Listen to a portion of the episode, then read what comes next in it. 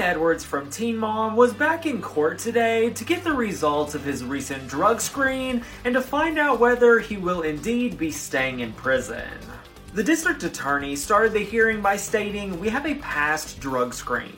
The state is surprised, but the state believes that Mr. Edwards doesn't want to take his probation seriously. They said it was good that he passed the drug test, but he's still a few weeks late on his Vivitrol injection, and they said that they would like to monitor his progress and ask the court to submit the report on his progress, including whether he attends the AA meetings. They said all of that should be simple for someone on a rehabilitation track to do well and doesn't want to go to prison for years. The judge, however, stated that Ryan had plenty of time to use and get it out of his system before the testing. The judge told Ryan he needs to grow up and will serve the next month in jail before his upcoming court hearing on January 17th. Ryan's parents were both in the courtroom, and Jen was crying and shaking her head as the judge was speaking. Short Cast Club